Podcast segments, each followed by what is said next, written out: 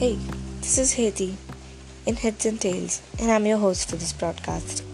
I'm here to share you some funny, dramatic, and also some exciting stories about an Indian girl in her life as a teenager. We have heard stories from girls and teenagers from all over the world and how they are in their high schools or schools basically.